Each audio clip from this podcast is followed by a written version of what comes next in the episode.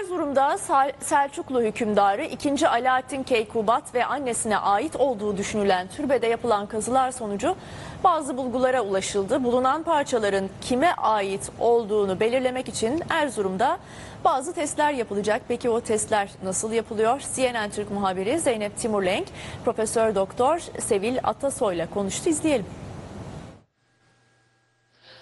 Anadolu Selçukluları devrinde yaşayan hüküm süren e, hükümdar Alaaddin Keykubat, 2. Alaaddin Keykubat ve annesi Tamara'nın mezarının bulunduğuna ilişkin haberler aslında birkaç gündür gündeme geliyor. Peki olay nasıl işledi? Ezirmik köyünde bir kazı çalışması yapıldı e, üniversite tarafından ve burada bazı buluntulara ulaşıldı. Erzurum'daki köylülerin bir e, türbe olarak e, Sultan Alaaddin Türbesi olarak adlandırdığı bir türbenin altında iki kişinin e, bulgularına ulaşıldı. Bu bulguların tabii Alaaddin Keykubat ve annesine ait olup olmadığı yapılan testlerle sonuçlandırılacak ve bu testler şimdi nasıl yapılıyor, e, nasıl testlerden geçiriliyor bu buluntular onları anlatacağız. Profesör Doktor Sevil Atasoy var yanımızda. Hoş geldiniz öncelikle. Hoş bulduk. Şimdi sizin laboratuvar ortamınızdayız aynı zamanda. E, Birçok makine görüyoruz etrafımızda. Şimdi fosillerden bahsettik, bulunan buluntulardan bahsettik. Nasıl bir test aşamasından geçiriliyor, ne testi yapılıyor bu buluntulara ve nasıl belirleniyor? Ee, şimdi bu özel bir e, analiz tekniği. Ee, sıradan bildiğimiz DNA analizlerinden farklı olarak ancient DNA yani eski DNA dediğimiz arkeolojik kazılarda elde edilen buluntular üzerinde yapılan analizler. Elbette bizim için e, çok heyecan verici böyle bir buluntunun ortaya çıkmış olması. Ancak dendiği gibi bunun gerçekten e, anılan kişiye ve annesine ait olup olmadığını saptamak üzere tabii ki DNA analizleri yapılacak. Evet, oraya da değinmek gerekirse Alaaddin Keykubat'ın Moğolistan seyahati e, sırasında Erzurum'da konakladığı, burada akşam bir ziyafete katıldığı ve sabahında ölü bulunduğu eski kaynaklardan ortaya çıkan bilgiler. Şimdi tam olarak anlatmak gerekirse nasıl bir test yapıldı? Evet. Şimdi burada iki mesele var. Bir tanesi nasıl öldüğü, öbürü ama bunun kim olup olmadığı. Şimdi önce bu anne ile e, oğul olduğu iddia edilen iki kişi arasında yapılacak olan DNA analizleri mitokondriyal DNA dediğimiz bir şeydir. Yani anneden çocuğa ve yine e, kız çocuklarına geçer. Yani mitokondriyal DNA anne tarafından akraba olan herkeste aynıdır.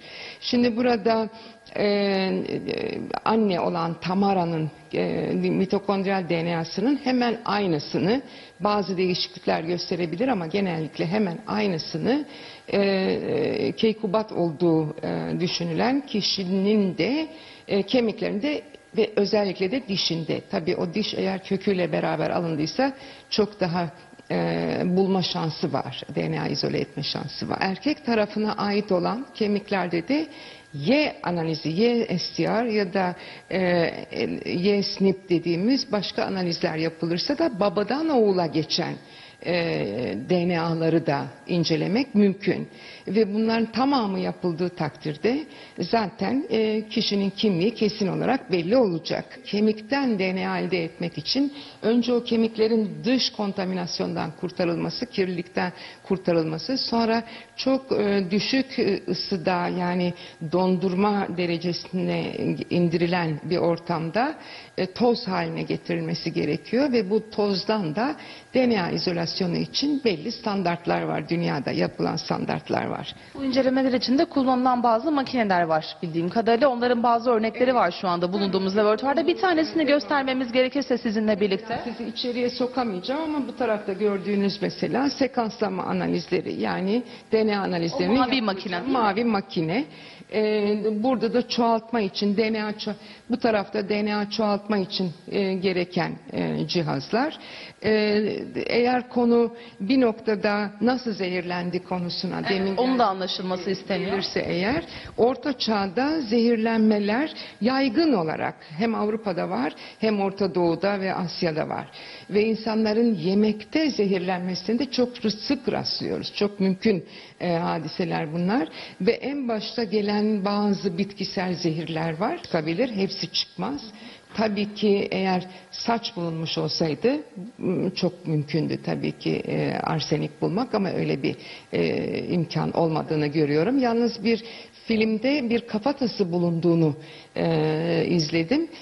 Diş elde ettiklerine göre bir kafatası var. İşte o kafatasından yeniden yüzlendirme yapmak mümkün ve gerçekte, gerçek hayatta bu kişinin nasıl göründüğünü de bulmak mümkün. Çok teşekkür ediyoruz. Verdiğiniz bilgiler için Profesör Doktor Sevil Atasoy aktardı. Nasıl incelemeler yapılabileceğini bakalım. O iki buluntu üzerinde de nasıl, buluntular üzerinde de nasıl incelemeler yapılacak ve önümüzdeki günlerde, ilerleyen günlerde ortaya hangi bilgiler çıkacak bekleyip göreceğiz. Şimdilik noktalayalım.